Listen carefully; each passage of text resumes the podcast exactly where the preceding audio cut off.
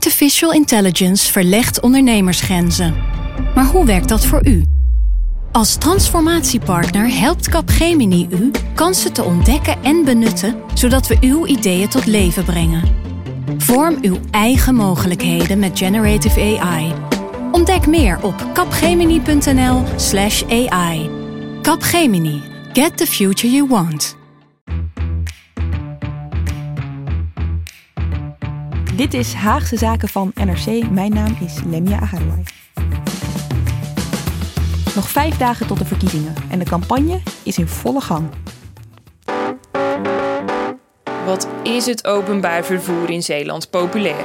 Tenminste onder politici. De ChristenUnie probeert in Arnhem de kiezers met appelsap voor zich te winnen. Meneer, mevrouw, mag ik u een heerlijk glaasje appelsap aanbieden? Nee? De Partij van de Arbeid koos ervoor om taarten uit te delen aan maatschappelijk betrokken organisaties. Maar of dat stemmen oplevert? De leiders van de acht politieke partijen zijn binnen. Vier debatten over belangrijke thema's in de Nederlandse samenleving. Ik vond het zojuist vond ik het zo prettig dat hij zei: laat ons nou maar uitpraten. Ja, en ik vond het zo bewonderenswaardig hoe u mij steeds in de reden viel. Dus ik heb Ah, ervan geleerd. Ja, nou ja. Oh, die krijgen we nou. Laten we dan over Ajax hebben. We hebben hier wel iets leuks. U twee dronk borrels? Jazeker, hij drinkt een vodka cola, lekker wijntje. Toen het nog heel gezellig was. Dat zijn de frames die zij hier van Daar zit een frame. Welkom bij NOS Nederland kiest de provincies.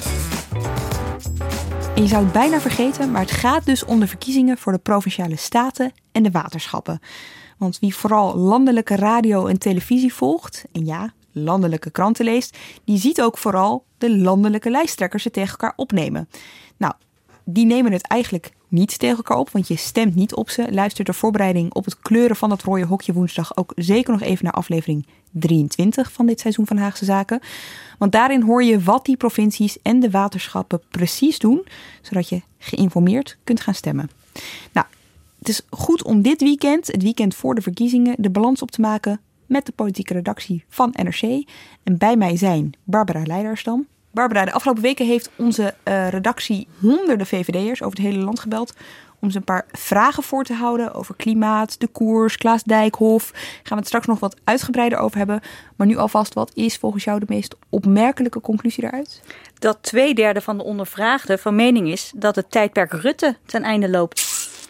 Bijzonder inderdaad. Mark Liefes Adriaanse, jij volgt de PvdA voor NRC.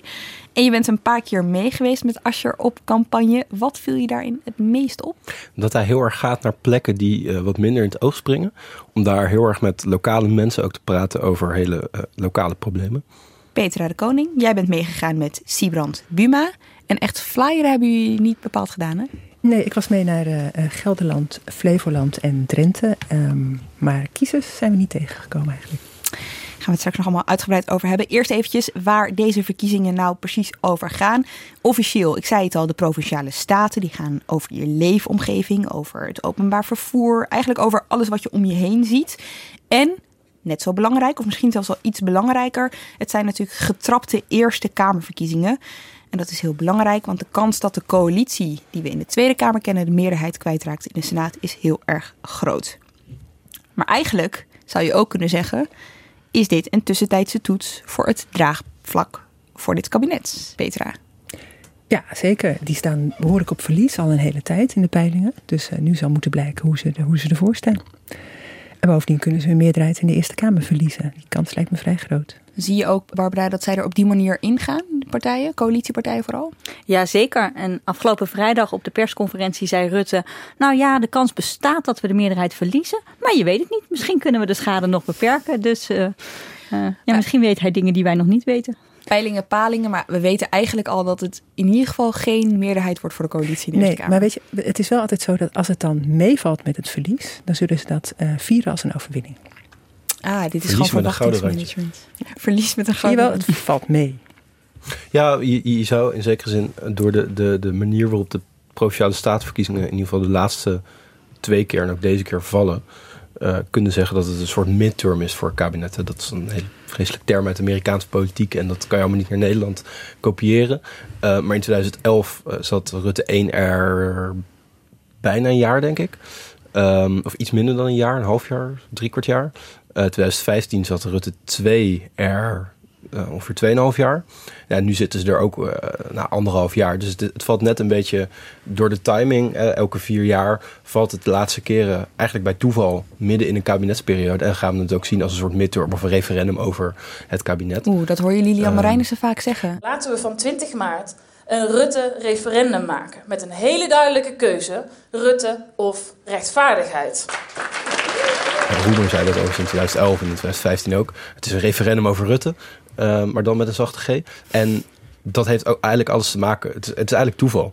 Want die statenverkiezingen die worden gewoon elke vier jaar vastgesteld. En de kabinetten vallen en uh, dan zijn er ineens weer uh, Tweede Kamerverkiezingen. Maar door ja, die timing gaan we het ineens hebben over hoe staat het met het draagvlak voor het kabinet. En gaan ze de meerderheid verliezen.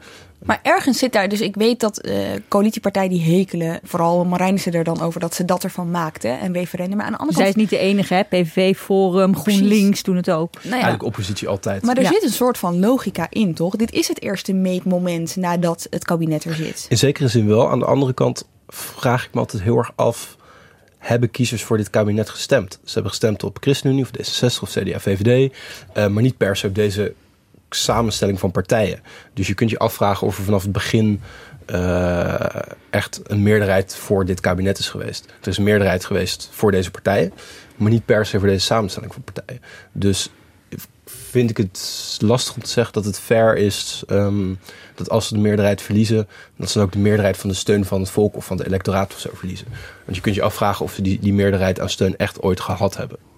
Iemand van de coalitiepartij die eh, legde laatst uit dat er een verschil zit ook tussen de steun van de achterban voor de eigen partij nog steeds en de steun van de achterban voor de eigen partij in de coalitie waar ze in samenwerken. Daar zit dus echt een, een verschil in ook. Ja, het, het voorbeeld is natuurlijk eh, kabinet Rutte 2. Waarbij je een campagne had waarbij het of Samson was of Rutte. En uiteindelijk gingen ze samenwerken. En dat zou dan de logische... eh, want zij waren allebei de grote winnaars. Dus dat zou de logische samenstelling zijn. Terwijl eigenlijk niemand voor deze coalitie had gestemd. Ze stemden om de anderen eruit te houden. Ja. Eh, dus ja, dat ze dan vervolgens de meerderheid ver- verloren in de Eerste Kamer. Of niet eens hadden. Eh, hadden. Die hadden ze niet. Maar goed, het, het, de, de statenverkiezing van 2015 werd er toch weer een referendum over het kabinet. Ja, uh, dank je de koekoek. Ik bedoel, er was überhaupt niet echt een meerderheid voor dat kabinet. Dus Oké, de uitslag van die provinciale statenverkiezingen, daar moeten we nog even op wachten. Dat komt dus volgende week woensdag. De Eerste Kamer komt zelfs nog later, ergens in eh, mei, eind mei. Eh, wat er nu wel al is, is de campagne. Er wordt eh, flink campagne gevoerd door verschillende lijsttrekkers. En ja, daar vallen gewoon een paar dingen op. We kunnen natuurlijk niet alles bespreken, maar we gaan gewoon bespreken wat ons opvalt. En dan zou ik graag willen beginnen met eh, proefballonnetjes, Petra. Want die zijn er, zoals altijd met verkiezingen. Ja, die zijn er. Ik weet niet of je elk voorstel waar ze mee komen zo kan noemen. Weet je, een proefballon is iets wat ze, waar ze mee komen om een aandacht te trekken. En daarna hoor je er nooit meer iets van. Mhm. Het zou zomaar kunnen gebeuren met die 50.000 Oost-Europeanen die Rob Jetten naar Nederland wil halen om hier de vacatures te vervullen. Omdat we in Nederland de komende jaren ontzettend veel vacatures hebben... die we niet alleen kunnen opvullen met Nederlanders die nu nog naar een baan zoeken. Het CBS heeft onlangs al becijferd dat we zo'n 50.000 arbeidsmigranten nodig hebben. En ik pleit ervoor dat we die arbeidsmigranten met open armen ontvangen. Dat we Ja, en dan had je natuurlijk ook nog Buma met de basisbanen voor mensen die in de bijstand zitten. zorgen dat mensen weer naar werk toe worden geleid. En dat begint via een basisbaan waarbij je een uur of twintig, niet een voltijdsbaan, maar buiten jouw bijstandsuitkering om, 20 uur werkt, zodat je in het ritme komt en weer naar een baan geleid En kunt u kan een worden. voorbeeld geven van zo'n Buma-baan? We ondersteunen de taken, zullen het heel veel zijn. Vergeet niet, we hebben op dit moment ontzettend veel vacatures die niet ingevuld kunnen worden. Dus het kan om een breed palet gaan. Zijn dit nou eh, proefballonnetjes of hoe moet ik dit zien? Nou, je zag bij dat voorstel van eh, eh, dat idee van Jette uh, dat het al snel een beetje wegzakte. Want het CBS zei dat hij hun cijfers verkeerd had geïnterpreteerd. Dus dat, ik, ik heb zomaar het idee dat we daar nooit meer iets van gaan horen. Andere ideeën waar politici mee kwamen, deze partijen, die zullen waarschijnlijk in een volgend verkiezingsprogramma komen te staan. Weet je, ik kan me voorstellen dat zoiets als die basisbanen, dat hebben ze uit een rapport van het Wetenschappelijk Instituut van het CDA. Dat dat, weet je, dat zijn ze, zijn ze over aan het nadenken, dat ontwikkelen ze, dat noemen ze nu een keer. Je kijkt naar de reacties. Weet je, dit is een prima tijd om dat eens uit te proberen. Hoe valt dat? Wie, welke partij is het met ons eens? En weet je, in zo'n campagne voor de provinciale staten kun je als partij ook dingen uitproberen. Hè? Bij de Tweede Kamerverkiezingen uh, draag je je verkiezingsprogramma uit. Uh, maar nu is het de periode om vooruit te lopen op zo'n nieuw verkiezingsprogramma. En hier en daar is een ballonnetje op te laten om te kijken hoe het valt. Of uh, weet je, en dat, dat dan gaan uitwerken de komende ja. tijd. Je kan eigenlijk kritiek gaan fine-tunen in je voorstel. Ja, precies. Ja, het is ook wel risicovol, toch? Als het helemaal verkeerd valt midden in de campagne, kan je jezelf ermee schaden. Ja, zoals die 50.000 Polen. Ik vraag me af of dat nou goed uitpakt. Ja, ja, ja uh, je kan ook zeggen, en dat hoor je ook wel bij D66. Ze, uh, Rob Jetten probeert zich heel erg te profileren als radicaal. Hè? Als iemand die komt met radicale voorstellen. Het ziet misschien wat netter uit, maar uh, ik voel wel dat radicalisme in me. Ik denk dat maar van binnen ben ik radicaal. Vaker, um, Uh, dus je kan ook zeggen, hij komt met dit soort voorstellen om daar uh, gewicht aan te geven. Zijn achterban hè, uh, voor Europa, voor vrije grenzen voor diensten en mensen, die zal dit op zich niet eens zo'n heel gek voorstel vinden waarschijnlijk. dus in eigen vijver valt dit misschien ook wel beter. Ik vraag het me af. Ik kan het me nauwelijks voorstellen, maar misschien. En weet je, er wordt wel hier op het Binnenhof bewonderend naar gekeken hè, door sommigen. Van nou, hij durft het wel te zeggen. Dus misschien dat speelt het inderdaad een rol. Ja, want een partijfluisteraar, Petra, die vertelde ons eigenlijk wat een beetje de gouden regels zijn voor zo'n plan. Hè, als je het in verkiezingstijd uh, presenteert. Eén daarvan is, de analyse moet goed zijn. Dus je moet niet alleen komen met een idee, maar je moet komen met een onderbouwing die klopt. Nou, dat was voor deze 50.000 banen overigens niet zo, want het CBS, klopt, uh, ja. die zei al meteen, onze cijfers zijn verkeerd geïnterpreteerd.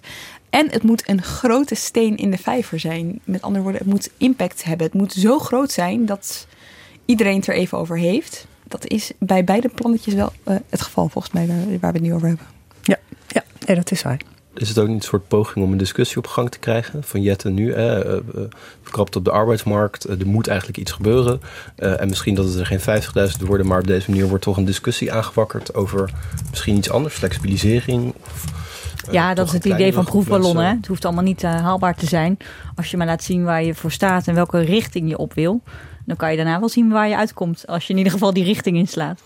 Wat mij opvalt deze campagne is dat Klaas Dijkhoff helemaal niet flyert. Die doet alleen maar stand-up politics. Uh, zo was hij afgelopen week in Almere, Zwolle en Tilburg. En dinsdagavond uh, gaat hij nog naar Kerkrade. Dat kan hij ook omdat Mark Rutte, de partijleider, het slotdebat doet. Mm -hmm. Dijkhoff heeft alle andere debatten gedaan. Uh, Mark Rutte doet de laatste. Dus die avond. Wat heeft, zegt dat? Uh, dat zegt dat, dat ze op het allerlaatst Mark Rutte toch gewoon in de strijd gooien. Hij is de meest ervaren van allemaal. En, en Rutte is de premier. Dus de premiersbonus zet je op het allerlaatst in.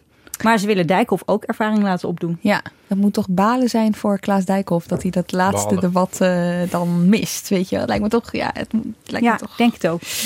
En wat hij ook graag doet, is grapjes vertellen op een podium, dus voor een grote groep mensen. Ja, zeker. Stand-up politics. Hij is daar afgelopen zomer mee begonnen. Ik was daarbij de eerste keer in Veldhoven. Dat was een beetje ongelukkig gecommuniceerd, omdat het ging over bootvluchtelingen. En we maken er een leuke avond van, stond er in de, in de aankondiging. Een heleboel mensen waren daar boos over. Zeiden, daar kun je toch helemaal geen grapjes over maken. Uh, nou ja, op die avond bleek dat het uh, concept ook wel anders is dan alleen maar grapjes maken. Er komt best veel inhoud aan bod. Klaas Dijkhoff is daar met uh, steeds een andere cabaretier. Uh, en ja, zij vullen samen uh, zo'n avond. Uh, duurt ongeveer anderhalf uur. Van half negen tot, tot een uur of tien. En dan bespreken ze de actualiteit. En pakken ze hem dan ook aan? Zeker, ja. Vooral in Veldhoven was dat toen echt het geval. Hij werd echt geroost. En zat daar ook zelf vreselijk hard om te lachen. Ja. Ja, dat is ook wel een beetje het concept van, de, van zo'n avond. En snap je dan dat dat een manier is om campagne te voeren? Met andere woorden, weet je wel, komt de boodschap van de VVD daar echt ook in over? Ja, Als zeker. je doet in plaats ja. van flyeren, het moet een doel hebben. Ja, nou het is niet zo dat de VVD niet flyert. Ik, ik zag de campagneagenda en uh, de, de prominenten gaan echt wel de straten op. Mark Rutte is ook uh, uh, verschillende keren in actie. Uh, ja, en Dijkhoff kiest een andere tactiek. En volgens mij is die tot nu toe succesvol. Hij weet in ieder geval zichzelf te onderscheiden van de rest. Uh, en hij trekt uh, vooralsnog volle zalen. Ik wil jullie allemaal bedanken voor de belangstelling voor stand-up politics. Wij dachten we hebben een politiek café, maar dan net iets leuker dan anders. Uh, misschien komen er wel mensen op af, uh, maar er zijn zoveel aanmeldingen dat we helaas ook mensen moeten teleurstellen. Het is uitverkocht tegenwoordig. Ja, het uh, gaat vrij snel. Als je er als pers bij wil zijn, moet je ook vrij snel je aanmelden. dat Rutte de straat op gaat eh, in het laatste weekend heeft natuurlijk ook heel veel te maken met dat er dan camera's meegaan. Hè? Ja, heel erg beeldmomenten. Dat geldt voor heel veel van die politieke leiders. Het gold trouwens niet voor eh Diederik Samson, hè, de vorige PvdA-leider. Als die langs de deuren ging, dan eh, ging die echt het gesprek aan. Hè? Die mensen kregen aan de deur een roos. En ze moesten vertellen waar ze zich zorgen over maakten. En dan ging die in discussie en ze probeerden ze te overtuigen. Wat heel vaak lukt hoor. Oh ja? Maar ja, weet je, wat heb je eraan? Ik bedoel, je bent een ochtend bezig. Je hebt misschien vijf kiezers eh, aangetrokken. Maar misschien kun je beter op televisie zijn. En, Ja, eh, ik heb, ik heb die bekeringsdrang nog niet gevonden bij Lodewijk Asscher. Die, loopt, die, die flyert niet heel veel. En ze hebben dan inderdaad ook rozen. En ze lopen dan vrij snel door een straat heen. Ik heb meegemaakt in Groningen bij de herindelingsverkiezingen. Echt een, een rechte lijn over de markt daar. En iedereen kreeg een roos aan het einde eh, van, van die, die, die, eh, eh, eh, dat gangpad. Nou, waar de roos ook op en kon hij eh, weer andere dingen gaan doen. In Utrecht ja, liepen ze vrij snel over de Oude Gracht. Waarbij mensen ook zeiden, Lodewijk niet zo snel. Ehm, Zijn maar- eigen mensen bedoel je? zijn eigen mensen inderdaad. En hij deelt dan een roos uit en een partijgenoot gaat het gesprek aan met iemand. Maar het is inderdaad, het, het is ook een, een, een cameramoment. eh, en partijen denken er heel erg over na. En wat je bij de Partij van de Arbeid dan best vaak ziet, is dat Asscher, en dat is toch een, een, een beetje een ingetogen man. En die, die loopt dan in zijn eentje ook. En dan wordt er door een partijmedewerker worden er even wat jonge mensen achter hem gezet of naast hem gezet. En die krijgen dan ook de instructie van wel met Lodewijk praten. Om hem toch ook ja, wat natuurlijker misschien of wat, wat socialer over te laten komen. Want er lopen dan inderdaad camera's mee. En ja, je wil dan niet een beeld hebben van de leider die daar in zijn eentje eh, loopt te druilen over een stoep. Maar je wil een levendig gesprek met Ja, het, is een het is een verschrikkelijk woord, maar uiteindelijk gaat het natuurlijk om beeldregie. Dus hè, Ja. wat, wat komt er uiteindelijk op beeld te staan? Hè? Daar maken ze filmpjes van, dat verspreiden ze zelf. Nou ja, als de NOS of RTL of whoever Ja. meeloopt, dan weet je dat dat ook op tv belandt. Het kan een treurig beeld op, op, Ja, opleveren. kijk, maar het leuke van wat Petra heeft dat natuurlijk ook met Buma gedaan. En ik heb Asscher ook gewoon een aantal keer gezien op het moment dat er geen camera's bij zijn. Ja. En dan is het, heet het misschien meer een werkbezoek dan een campagnebezoek of zo. En dan zie je vaak toch een leider die wat natuurlijker is en die wat meer op zijn gemak is ook. En dan komen er op een gegeven moment camera's bij en dan wordt het dan wat meer geregisseerd. Maar het is juist leuk om een ja, natuurlijke... En wat zie je dan? Wat zie je dan anders bij Asher? Asscher heeft een bepaald gevoel voor ironie dat niet heel erg aanslaat bij mensen. En dat in kleine kring soms wel begrepen wordt, maar dat in een grotere zaal vaak een beetje doodslaat. Eh, bijvoorbeeld in, in- we waren in Wijk aan Zee en dat hij een gesprek met de wijkraad. En de voorzitter van de wijkraad die zei, nou, nou we hadden op zich een eh, goed gesprek met eh, de heer Asscher. En dan zegt Asscher, op zich. En dan begint hij heel hard te lachen. Maar niemand die slaat er verder op aan. Eh, en dat is dan een, een natuurlijk moment, zeg maar. Daar waren geen camera's bij. En op het moment dat er dan een camera bij gaat, dan worden er inderdaad wat jongeren bijgehaald die eh, een, een leuk spontaan gesprek met hem moeten voeren. En dan ja, praat hij ook wat meer, gewoon wat, wat, wat anders, zeg maar. Je hebt een groot verschil met Mark Rutte. Petra heeft hem veel eh, vaker in actie gezien dan ik. Dus misschien heb jij er een heel ander beeld van. Maar ik vind Mark Rutte bijna niks verschillen. Voor de camera of niet voor de camera. Hij, hij is zo'n Nee. natuurlijke campaigner in mijn optiek. Ja. Is hij dat ook altijd geweest? En nou, ik kan me nog herinneren van 2006 in die lijsttrekkersstrijd met Rita Verdonk heeft hij wel een paar dingen heel eh, ehm, verkeerd aangepakt in de campagne, zou je kunnen zeggen. Eh, hè, toen ging, werd, werd hem steeds gevraagd of hij nog eh, vrijgezel was en eh, zijn droomvrouw. En toen ging hij ook namen noemen, waardoor eh, vervolgens iedereen steeds maar weer met, met die vrouwen op de proppen kwam. wie waren Wie waren dat? Eh, Sascha de Boer en eh, Tatum van Tatum en Dagelet. Ja, Tatum Dagelet, ja. Ja, ja, Ja, die kwamen toen steeds terug. Dus dat waren een beetje onhandigheid. Maar daar heeft hij van geleerd. Dus daar horen we nu nooit meer iets van. Nee. Oké, Buma is wat dat betreft de tegenovergestelde, Petra. Nou, Buma, die, die Heb je hem horen zeggen wie eh, hij eventueel eh, interessante vrouwelijke kandidaat Buma, Buma is getrouwd. En die, die praat daar verder niet over. Kijk, hoe Buma is op campagne. Ik vraag me, hij is niet heel anders met camera's erbij of zonder camera's erbij, denk ik. Wat mij wel opviel in die bezoeken aan Gelderland, Drenthe en Flevoland... is dat hij, hè, dan zit hij in bedrijven of dan is hij op de visafslag eh, op Urk. En dan is hij niet het middelpunt, weet je wel. Hij is heel stil en hij, hij luistert, hij stelt wat vragen. Er is meestal ook wel een Kamerlid bij. En zo'n Kamerlid trekt dan veel meer aandacht naar zich toe. Die willen, die willen praten en gehoord worden. Dat doet hij niet. Hij houdt zich heel erg op de achtergrond. Is dat omdat hij bescheiden is of omdat hij het eigenlijk een beetje eh, vindt hij het niet zo leuk om te Nou, doen? ik heb of- hem daarna gevraagd en hij zegt: Ja, ik ben hier niet om te zenden. Ik ben hier om te luisteren. Maar hij doet het niet voor niets in campagnetijd. Ja, hij ziet het ook heel erg als ondersteuning en anderen ook wel hoor. Als ondersteuning van de afdelingen. Hè? Dus die, eh, die afdelingen die organiseren zo'n bezoek. Die Mhm. beslissen ook waar ze naartoe gaan. Die beslissen of ze flyers uitdelen of niet. Weet je? En, die, en die afdelingen willen, willen hem dan laten zien waar de problemen zitten in de provincie. Of waar, de, weet je, waar aandacht voor nodig is vanuit Den Haag. En ze willen ook heel erg graag met hem op de foto of een kort filmpje. Zodat zij dat dan weer op hun eh, Twitter-account en Facebook kunnen zetten. Weet je, dat zijn allemaal dingen die ze daar belangrijk vinden. Ja. Ja, volgens mij partijleiders zelf vinden het ook wel belangrijk om aan die afdeling te laten zien dat zij er ook echt toe doen. Eh, ik was met Asscher in Zeeuws-Vlaanderen. En daar was een heel klein clubje partijgenoten. En ik vroeg aan Asscher van ja, waarom zijn jullie nou hier? Waarom gaan jullie vanuit Den Haag hierheen? En dan zei hij ja, we moeten ook laten zien, we zijn één club. En eh, dat ook de mensen, de problemen die hier spelen, eh, voor mij belangrijk zijn. En om te zien dat dat speelt. Hè. Dat zijn problemen waar misschien Den Haag niet zo gauw van hoort. Eh, verstening, eh, dure appartementen aan het strand... waardoor de, oorspronkelijke bevolking van zo'n dorp zich een beetje ontheemd voelt. Maar je wil aan de bewoners en aan de partijgenoten laten zien van... ook, ook jullie horen erbij. En daar waren echt heel weinig media bij. Een lokale journalist, eh, geen camera's zo. En dan, ja, zo'n leider doet het op zo'n moment wel. Dat vind ik dus ook wel interessant, hè? Want normaal inderdaad, eh, vooral nou ja, wat, wat dit weekend zal gaan gebeuren, is dat de laatste waarschijnlijk, hè, de laatste loodjes, dus dan gaat iedere fractievoorzitter zitten zo wel zo'n beetje de straat op, of kabinetsleden en zo. Er zit altijd een kabinet of een eh, cameraploeg bij, foto's worden er gemaakt. Het staat bekend als het weekend waarin die foto's worden uitgedeeld. Eh, maar daar zijn zij dan ook, daar zijn ze op voorbereid, die, die fractievoorzitters. Hoe is dat eh, op zulke werkbezoeken, als je als enige journalist meegaat, vinden ze dat vervelend? Vinden ze dat een beetje ongemakkelijk? Merk je verschil? Ja, dat zullen ze niet zo snel zeggen of laten merken. Maar ik denk wel dat. Ik bedoel, ik ging drie keer mee en ik was de enige journalist, eh, zo'n beetje. En ehm, ja, dat, dat, dat vonden ze bij het CDA volgens mij wel wonderlijk. Zo Ik zo, wat doe jij nou? Nee, maar ik had uitgelegd, ik ga daar een verhaal over maken. Ja. Dus ik, ik ga een paar keer mee. Maar dan drie keer, ja, dat vinden ze wel eh, opvallend. Hey, en Rob Jetten, hoe zit het daarmee? Ja, die doet dus eh, wat minder qua flyeren. Hij is, eh, als ik het goed heb, twee keer eh, echt gaan flyeren. Eén keer in Leeuwarden en één keertje in Den Haag. Helemaal aan het begin van de campagne. Maar dit is voor hem natuurlijk de eerste keer dat hij zo'n campagne doet. Hè. Hij heeft al voor de herindelingsverkiezingen, al wel, is hij wel gaan flyeren en zo. Maar dit is de eerste landelijke campagne die hij doet. Ehm, Denk na over dat eerste. Hou dat even Ja, vast, want daar kom ik ja. zo nog even op terug.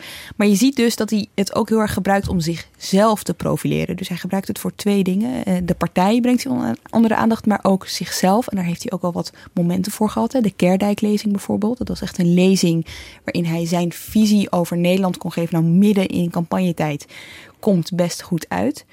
Maar wat mij wel heel erg opvalt is dat hij in zijn communicatie, dus eh, gewoon als je met hem in gesprek bent, in interviews, op zijn sociale media, hij benadrukt steeds, steeds dat alles de eerste keer is. En dat doet de partij dus ook. Dit is mijn allereerste grote tv-debat. Ik vond het eh, stiekem best wel spannend van tevoren. Dus dank voor eh, dit laatste woord. Ik heb hier een tweetje voor me van het D66-account. Ik ga even voorlezen.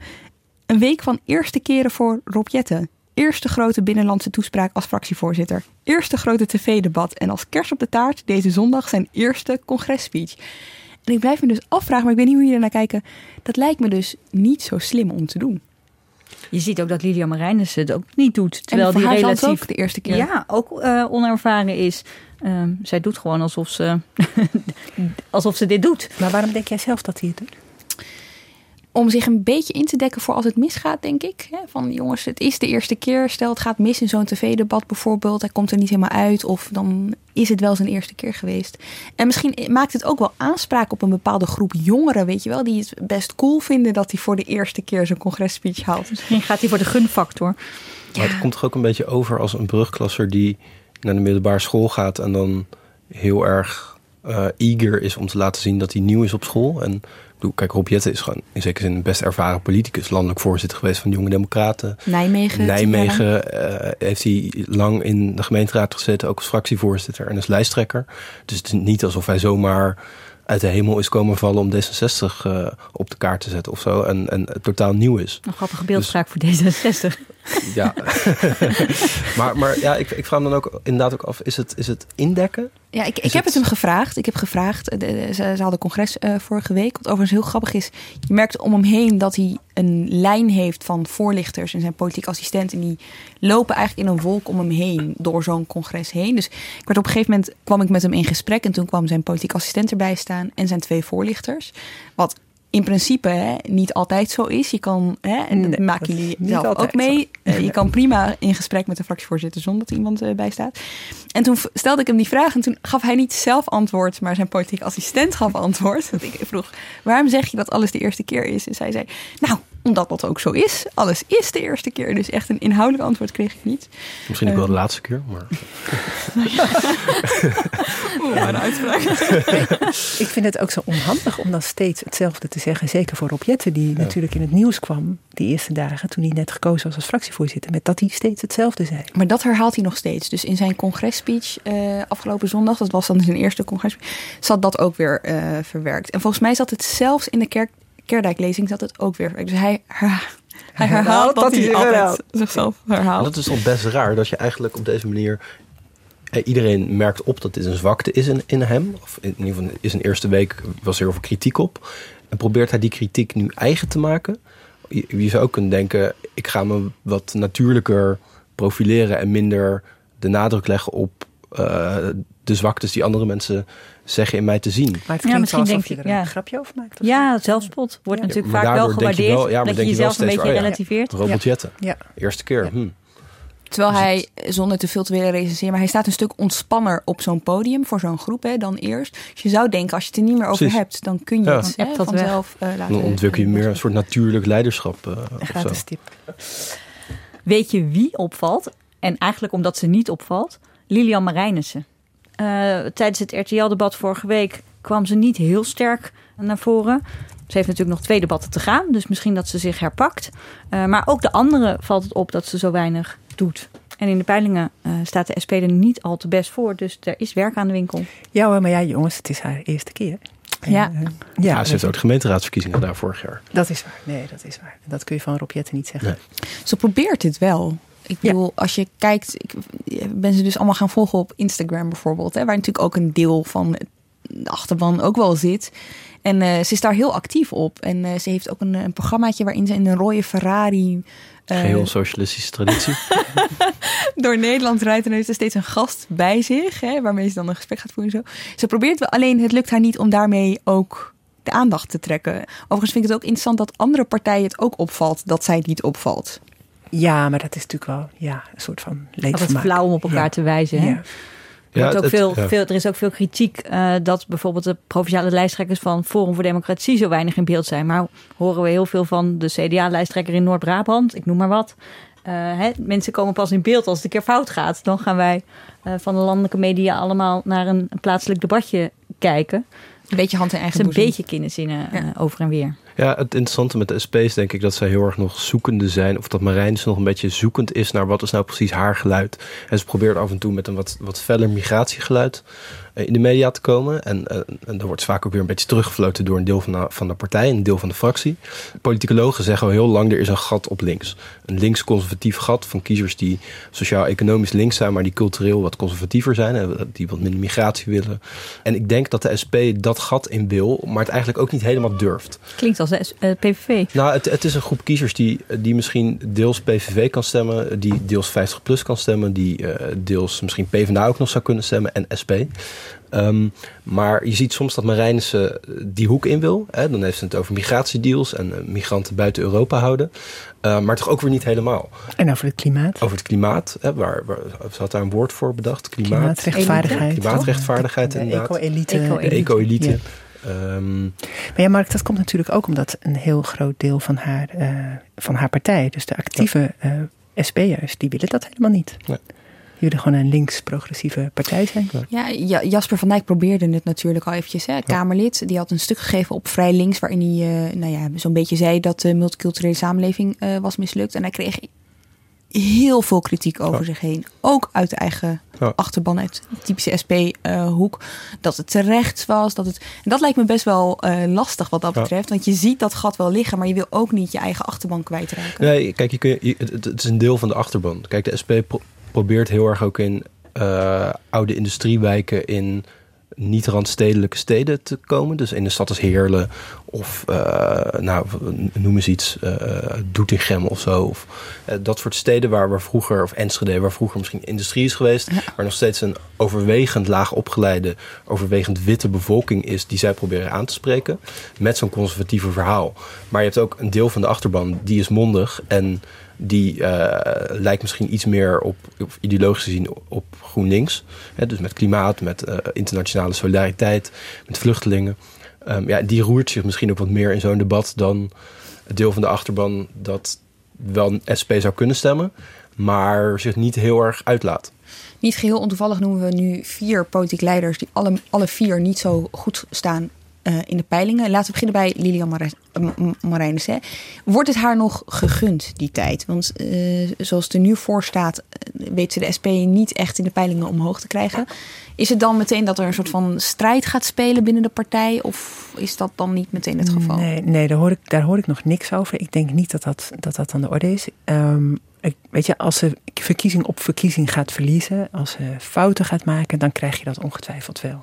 En dan zal misschien die vleugel uh, zich gaan roeren die, die vindt dat de partij te conservatief wordt. Maar ze hebben Roemer ook echt heel veel verkiezingen heel, laten verliezen. Dat is waar, ja. Op ja. alle niveaus, Europees, ja, ja, lokaal, geen, uh, provinciaal, landelijk. Nee, ze hebben geen traditie van uh, leiders snel aan de kant schuiven en vervangen. Oké, okay, ja. Bij D66 is het natuurlijk wel zo dat dit voor Jette een soort van meetmoment is. De eerste de keer. Eerste keer.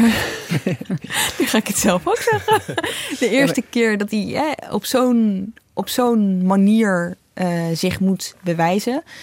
En er staan wat kandidaten ja, klaar ook. Voor hem en hangt dat het veel speelt. meer vanaf dan voor Lilian Marijnissen, denk ja, ik. Hè? Ja, precies. Want hij weet, kijk, van Kamerleden tot bewindspersonen. Als je begint over uh, de Tweede Kamerverkiezingen, wanneer ze ook zijn, noemt iedereen Jette aardig en slim en een heleboel. Maar komt er ook altijd wel een lijstje met kandidaten die ook heel erg goed zijn. En dat vind ik blijft heel erg interessant. Daarmee, dat weet hij zelf natuurlijk ook heel Dat goed. weet hij zelf ook heel erg goed. Dus voor hem is dit wel heel erg belangrijk. Hoe zit het met Ascher? Ja, kijk, het gekke met de PvdA is dat iedereen van Asscher accepteert dat ze weer een nederlaag gaan leiden. Wel. De derde onder zijn leiding. Um, de grote klap was natuurlijk in 2017, 29 ja. zetels verlies. Een enorme klap, uh, einde van de sociaaldemocratie, et cetera, et cetera.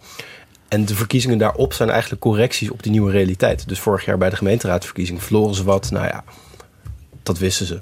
En het was uh, procentueel weer iets beter dan bij de Tweede Kamerverkiezingen. Dus ach, zo erg was het ook weer niet. En de dus lijn omhoog was ingezet. De, nou ja, de, de, de, de, neerwaartse trend wordt iets ja. bijgesteld. En nu de Provinciale Statenverkiezingen. Kijk, vier jaar geleden verloren ze voor wat op dat moment standaard was voor de PvdA of links. Ze gingen er acht zetels. Nou, dat was een, was een ramp. En Asscher die had het over, we moeten weer gaan herbezinnen. We onze kiezers in gesprek, bla bla bla. Um, en nu, als we op vijf uitkomen, dan denken ze, ach, nog best aardig gedaan. Uh, en dat zegt denk ik heel veel over de nieuwe realiteit van de PvdA.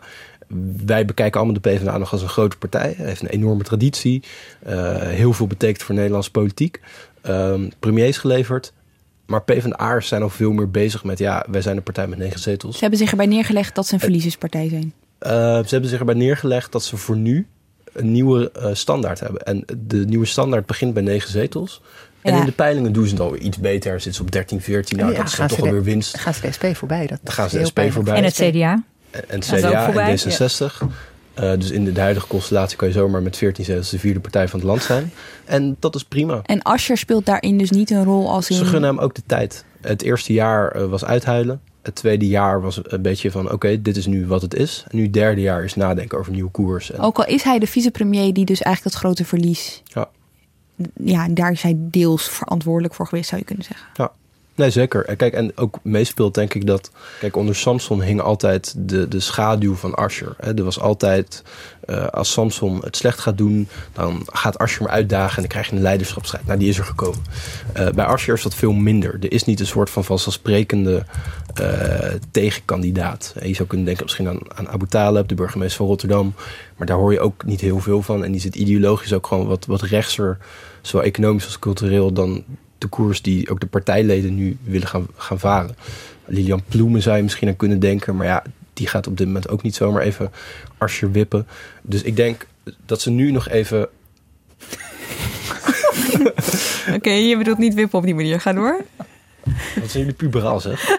Ehm, Ik niet, het is heel serieus. Je legt ook heel veel nadruk op het woord. Ehm, dus ik denk dat de PvdA als je nu nog gewoon even tijd geeft. Als ze bij de Europese verkiezingen met Timmermans, daar verwachten ze allemaal heel veel van. Ehm, kijk, als ze bij de volgende Tweede Kamerverkiezingen 12 zetels halen, Dan pas gaat het dan is dat teleurstellend. Ja. Als ze er 15, 16, 17 of meer halen, dan vinden ze allemaal dat hij het prima gedaan heeft. Over Buma, eh, Petra, hebben we het hier al eh, een paar keer gehad. Hè? Nog in aflevering 22 van dit seizoen over de opvolgingskwestie bij eh, CDA. Zal dat nu voor, voor hem ook meespelen? Nou, of voor de partij misschien? Ja, natuurlijk speelt dat wel mee. Er is, er is al een tijdje kritiek op de rechtsconservatieve koers van Buma. Hij trekt er duidelijk nog geen kiezers mee, want in de peilingen gaat het niet goed. Kijk, en hij zal, als het meevalt, wat ze echt wel hopen en verwachten, dan, dan zal hij dat naar zich toe trekken. En dan zal hij dat als een, als een winst ehm, eh, presenteren. Als het erger is dan wat nu wordt voorspeld, dan, dan wordt het wel moeilijker voor hem. Hij zal niet zomaar opgeven, dat verwacht ik echt niet. Maar ja, bij hem zijn er natuurlijk wel opvolgers klaar als het, eh, als het nodig is. Wanneer valt het echt tegen en wanneer valt het nog relatief mee? Goh, ik denk dat ze, als ze in de, in de Eerste Kamer echt op die zeven zetels uitkomen, dat gaan ze wel heel erg vinden hoor. Dat zou heel erg pijn doen. Ja. En eh, ik denk dat het voor hem, eh, eh, dat, dat hij bij negen ook wel zal zeggen dat het meevalt. Maar ik denk dat alles, alle verlies voelt als nog een reden om te twijfelen aan Buma. Ja, het zal zijn positie zeker niet beter maken. Wat me opvalt is, ik heb nu de peilingwijzer voor me. Dat is het meest afgewogen Gemiddelde. gemiddelde van alle peilingen.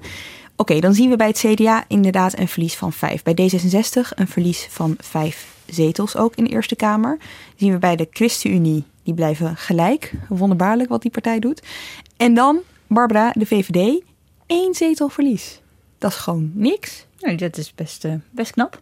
Je had het er net al eventjes eh, over. Zij zien Rutte als een troefkaart. Hè, die ze nog in kunnen zetten op het allerlaatste moment. Ze hopen op die premierbonus. Ja. Afgelopen weken hebben wij onderzoek gedaan eh, op de redactie. We zijn allemaal vooral heel veel gaan bellen. eh, door het hele land. Eh, gedeputeerde wethouders, burgemeesters, gemeenteraadsleden hebben we gebeld. ehm, om te kijken hoe ligt hij nou eigenlijk. Hoe, hoe ligt hij nou eigenlijk? Hoe ligt hij nou eigenlijk? Nou, wat opviel, we stelden de vraag heel open. We vroegen aan, eh, we hebben 283, misschien, goed om eerst even te vertellen, we hebben 283 lokaal actieve VVD'ers benaderd. eh, in de functies die je net noemde. Dat hebben we gelukkig met 17 mensen gedaan. Dat hoefde ik niet alleen te doen of we met een klein groepje waren met z'n 17. Eh, dus we spraken allemaal eh, ongeveer 12 mensen. En er waren er 169 die echt hebben meegewerkt en met ons die vragenlijst hebben doorgenomen.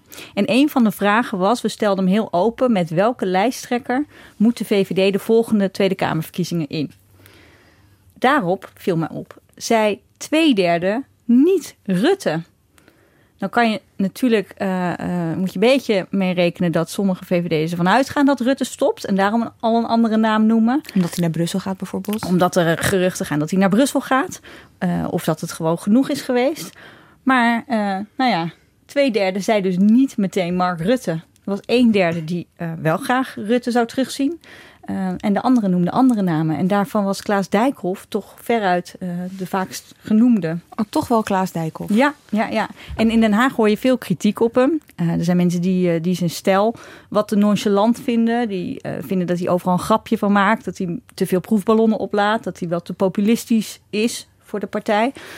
In het land valt op dat ze heel positief over hem zijn. 9 van de 10 VVD'ers die we spraken zijn positief. Het valt des te meer op omdat er natuurlijk de afgelopen tijd ook wat burgemeesters zijn geweest die bijvoorbeeld hun lidmaatschap hebben opgezegd. Hè? Ja, Eh, klopt. met als reden ook, nou ja, die Klaas Dijkhoff. Eh, is dat nou de koers waar we met onze partij heen moeten? We missen de liberale waarden, werd gezegd. Ja, daar hebben we ook naar gevraagd. En wat opviel is dat 95% van die lokale VVD'ers nooit heeft overwogen om het lidmaatschap op te zeggen. En de burgemeesters die dat wel hebben gedaan, die worden echt gegrild. Daar hebben ze geen goed woord voor over. Eh, ze vinden het echt een zwakte bot. Ze hadden eh, intern aan de bel moeten trekken. Daar is ook alle gelegenheid voor, alle ruimte voor. Dat wordt nu vaak betwist. Je ziet allerlei artikelen recent waarin die grieven van die burgemeesters ook centraal staan. Mhm. Eh, dus daar komt dan steeds uit naar voren dat de VVD geen debatpartij meer is, zoals vroeger. Nou zeggen die lokale VVD'ers, daar klopt niks van. Je Ja, daar hoorde ik ook heel veel. Ja, dat op bijeenkomsten kan je zeggen wat je, eh, hè, wat je ervan vindt en wat niet deugt. En we zijn allemaal liberalen, dus je mag van mening verschillen. Eh, dat kan allemaal goed. Dus ze hadden eerst intern aan de bel moeten trekken en niet in de media eh, hun verhaal meteen Ja. moeten doen. En ze hebben heel veel aan de partij te danken. Dus wat doen ze nou? zo werden ze genoemd. En weglopers. liberaal, onwaardig, dat soort dingen. Ja, ja, ja. nee, dat, dat, dat ging er hard tegenaan. Maar betekent dit dan ook, wat je net zegt over Rutte, vind ik wel interessant. Be- Betekent dit dan ook dat hij zwak staat als maar twee... Nee, helemaal niet. Nee, ze hebben grote bewondering voor Rutte. Maar eh, wat je veel hoort is houdbaarheidsdatum. Dus eh, daar zit hij tegenaan. Eh, en frisse wind, of varianten daarop. Nieuw elan, vers bloed. We hebben alles voorbij horen komen. Eh, dus ze willen vooral voorkomen wat er gebeurde met het CDA en Balkenende. eh, die achteraf bezien eigenlijk één termijn te lang doorging. En toen het CDA eh, ja, eh, de afgrond instortte. In 2010, herinner ik me nog, ging het CDA van 41 naar 21 zetels. Ongekend voor die Eh, partij. dat was voor die partij toen eh, ongekend. Ik wil zeggen, want daarna zijn ze er nooit meer overheen gekomen. Hè? Nu zouden ze dolgelukkig zijn met 21. Maar toen was dat echt het, het grootste verlies in tijden. En, en de partij eh, nou ja, was op sterven na dood. En dat kwam doordat Balkenende te lang was doorgegaan, vonden veel mensen. Dus bij de VVD zien ze dat als de grootste nachtmerrie... Ja. Eh, die ze kost wat kost moeten zien voorkomen. Dus ze zeggen, nee hoor, Rutte, eh, hartstikke goede vent. En eh, het is echt een van de grootste politici van de afgelopen generatie. Maar ja, hij moet op tijd, op tijd wegwezen.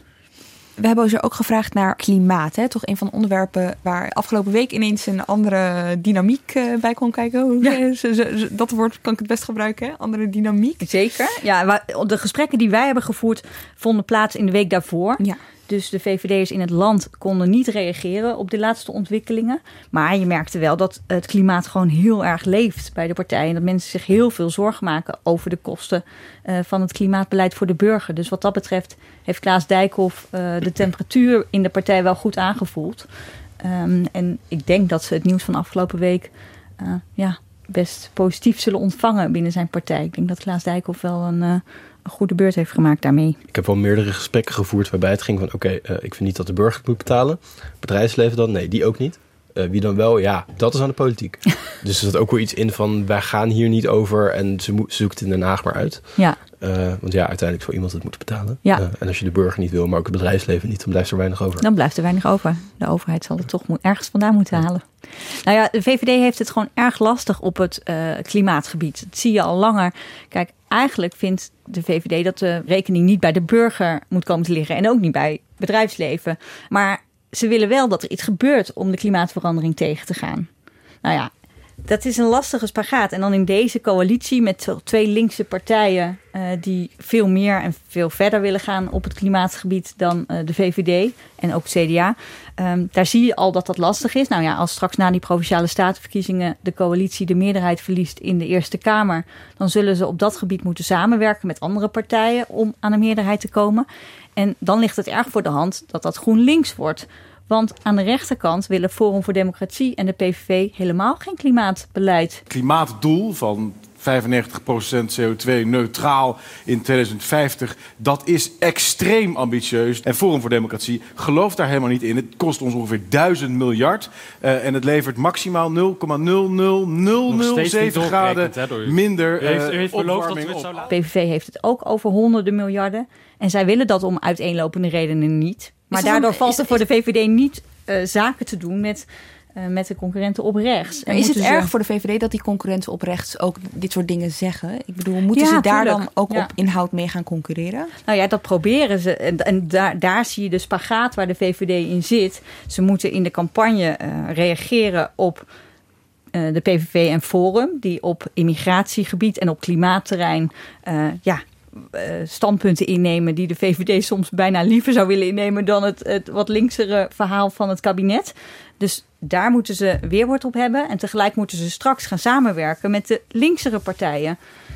Is- nou ja, ga er maar aan staan. Is de PVV echt een, een concurrent voor de VVD daarin? Want als ik zelf naar de achterban van die partij kijk heb ik het idee dat Forum voor Democratie meer in dezelfde Zeker bij de VVD. kleinburgerlijke achterban zeg maar, zit als de VVD Ja. dan de PVV. Bij, als je met, met VVD'ers praat, dan zeggen ze ook... we maken ons eigenlijk niet zo'n zorgen meer over Geert Wilders.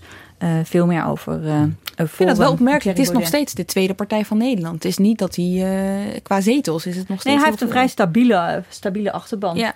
Maar het feit is gewoon dat Forum en de PVV samen... Nou, ik weet niet de laatste peilingen... maar eh, 23% of zo van de stemmen gaan halen. En buitenspel staan. Eh, dus daar kan het kabinet straks geen zaken mee doen. Dus ze moeten echt eh, eh, met de andere partijen in zee... die ja, daar links in staan. Dus dat maakt het voor de VVD een heel lastig onderwerp. Oké, woensdag gaan we stemmen. Eh, dan gaat het eh, de rest eh, van de week natuurlijk over de uitslagen. Wordt een heleboel gespeculeerd dan over de Eerste Kamer, bla bla bla. Maar ik vraag me af, hoe gaan wij terugkijken op deze verkiezingen, Petra? Nou, het zijn de verkiezingen van de verliezers, denk ik. Heel veel partijen staan op verlies, dus dat, dat ga je zien.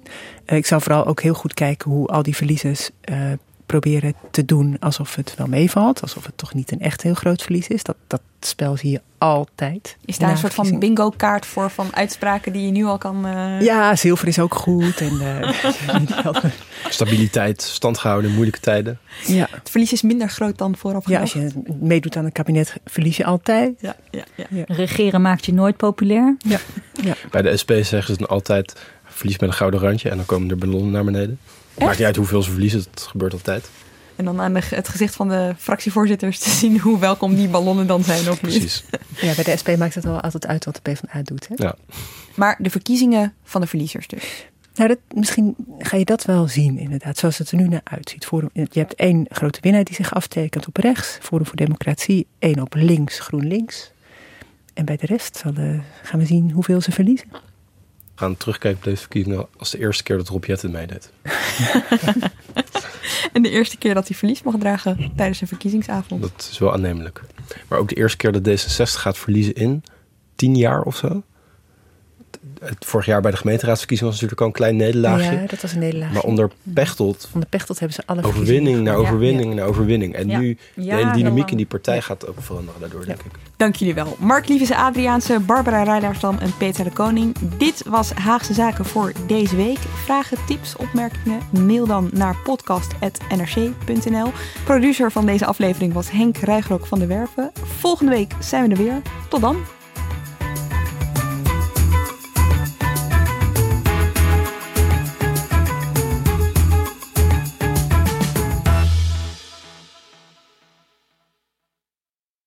Je hebt aardig wat vermogen opgebouwd. En daar zit je dan, met je ton op de bank. Wel een beetje saai, hè? Wil jij, als belegger, onderdeel zijn van het verleden of van de toekomst? Bridgefund is een slimme fintech die een brug slaat tussen de financiële behoeften van ondernemers en van beleggers. Dus wie belegt bij Bridgefund krijgt niet alleen een mooie vaste rente, maar brengt ook ondernemers in beweging. Echt waar, met die ton kan je zoveel betere dingen doen. Bridgefund. Make money smile.